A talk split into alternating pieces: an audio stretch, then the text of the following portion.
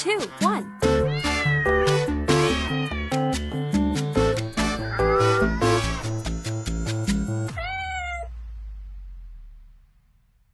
はい、えっ、と、更新するプレイリスト第2回、えー前回がですね、えー1月の終わりに、あのーある本をきっかけに、えーなんか、なんですかね、あのーえー文学とか映画とかの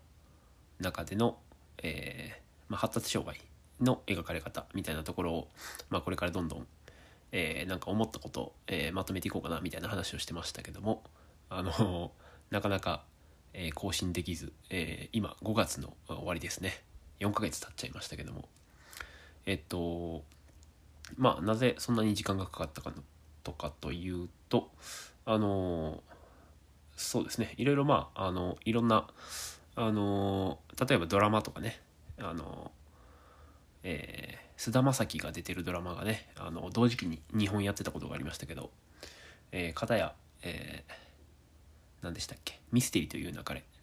とねあと「鎌倉殿の13人」まあどっちも見てたんですけどもあのーまああいわゆるこうあのコミュニケーションでやや難があるあの役結構こう正反対な感じの役をやっててまああのーえー言っちゃえばこうね ADHD 傾向があるだとかまあそういった言い方で言えるなとか言ってああじゃあこれをちょっとまとめてみようかなと思ったんですけどまああの前回も若干あのえーなんですかねあの言ってはいたんですけどもまあこういうあのそういう傾向があるだとかっていうのってなかなかこうあのそういう作品の中で言及されないっていうことの理由の一つに、えーまあ名前をこうラベリングしちゃうことの危険性というかねあの危うさみたいなのがあるので、まあ、自分もそういうのをあのここで言うのもなんか野暮野暮だなというかなんかそういった気持ちがあってなかなか更新できなかったって感じですね。まあ、あとそうですねあの前回もポッドキャストの話をしましたけども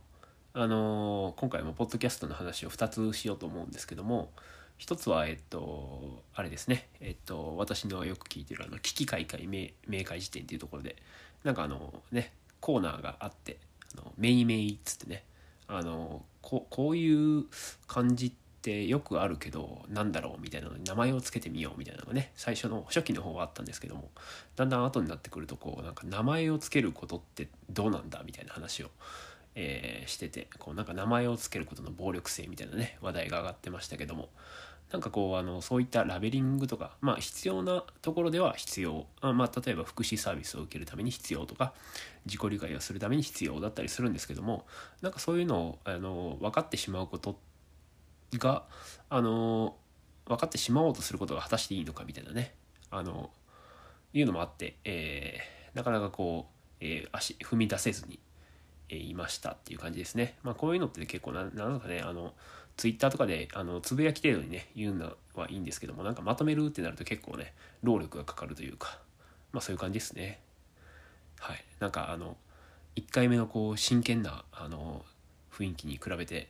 あの結構投げやりな感じですけども、えーそれからですねいろいろまあまああの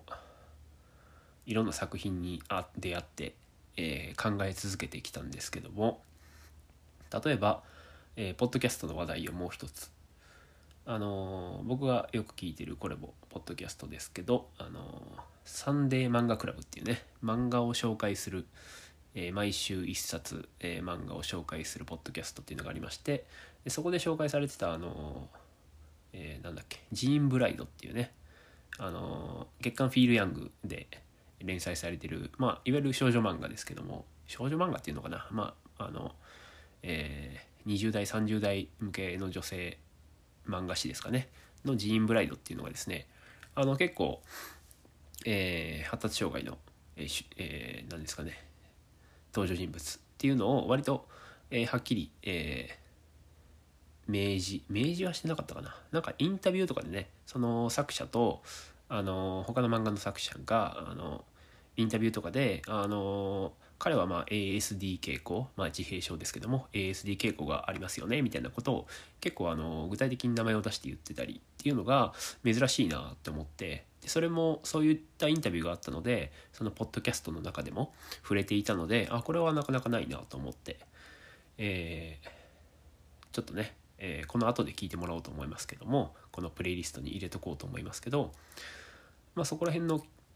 あの興味から、えー、ジーン・ブライド読んでみたらこれが面白くてですねあの何て言うかあの結構こう発達障害とかでね遺伝性があったりっていうこともあの言われたりするんですけどもなんかそこら辺と絡めるのかどうか分かんないですけどあの、えー、ジーン・ブライドですかねあの遺伝子のが割と今後関わってくる若干 SF チックなあの話なんですけどもなんかそこも関わってくるのかなとか思ったりえっとそうですね。なんかあのまあ ASD 傾向のある登場人物もいればその人と同居してる人があの ADHD 傾向のあるっていうなんか描かれ方も結構うまかったりして結構面白いなと思って読んだりしてでそこからあのなんか月刊フィールヤングがですね。気になって、えー、読んでみるとなんかあの発達障害当事者の、えー、作家が書くこうなんかエッセイ的なあの結構そういう、えー、発達障害のエッセイ漫画って多いんですけどそういうのも連載されてたりしてで他の連載漫画も見てみたらなんかこう引きこもりの主人公がいたりとかあのなかなかこう掃除ができない主人公がいたりとかなんかそういうのが割とこうなんですかね、えー、読者も求めているのか知らないですけど結構そういう作品が面白い多いなと思って結構あのそれからあの、えー、続けて読んでるえー、毎月買ってね読んだりしてるんですけども月刊フィールヤング、はい、そんなんが、えー、あったりしました。あのあれですね結構、えー、有名どこというかその、えー、フィールヤング、えー、看板作品でいうと「あの異国日記」っていうね山下智子さん。そのジーン・ブライドのあの作者の人ちょっと名前忘れましたけどとあのインタビュー一緒に喋、えー、ってた対談か対談で喋ってたのも山下智子さんですけど異国日記の登場人物もねあの若干そういう傾向があるっていうのはあの示唆されてますよね。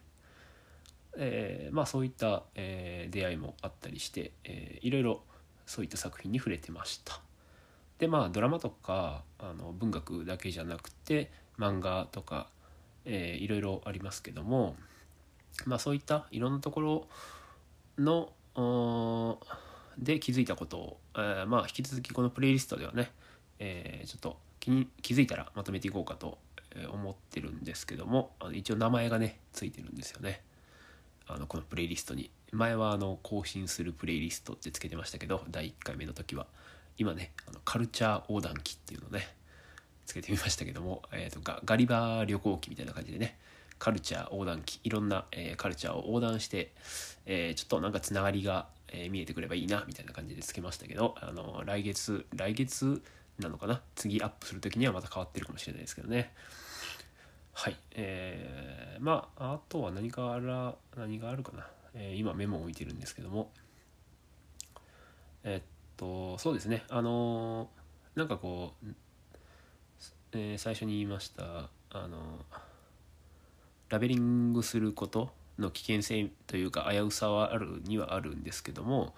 あの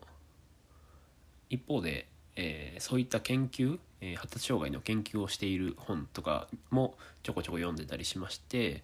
えー、その中でですね割と当事者研究みたいなところが、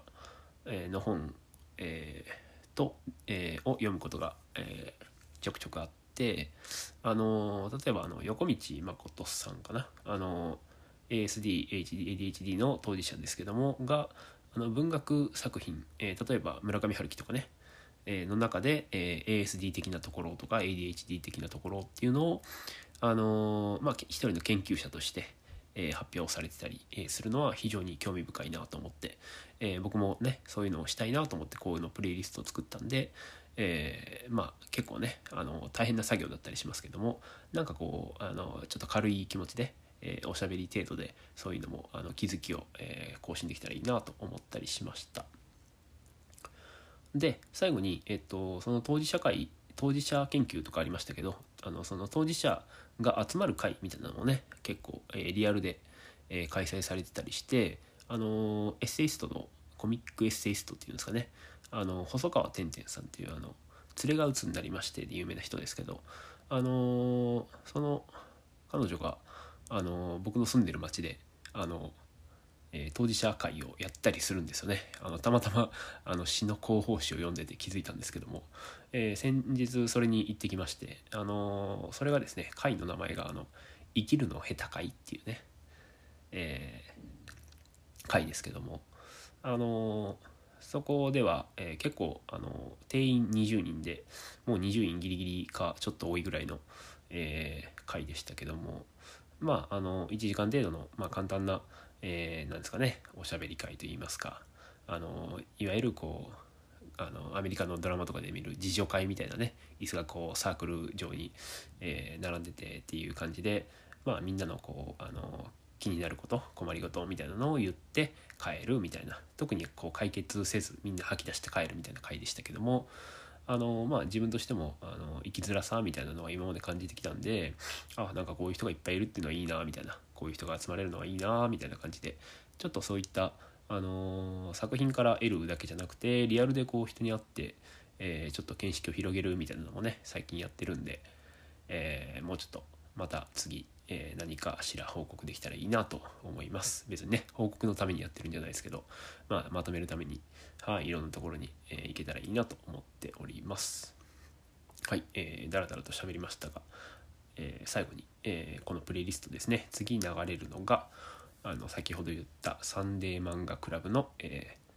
ジーンブライド紹介会となっております。では聞いてみてください。どうぞ。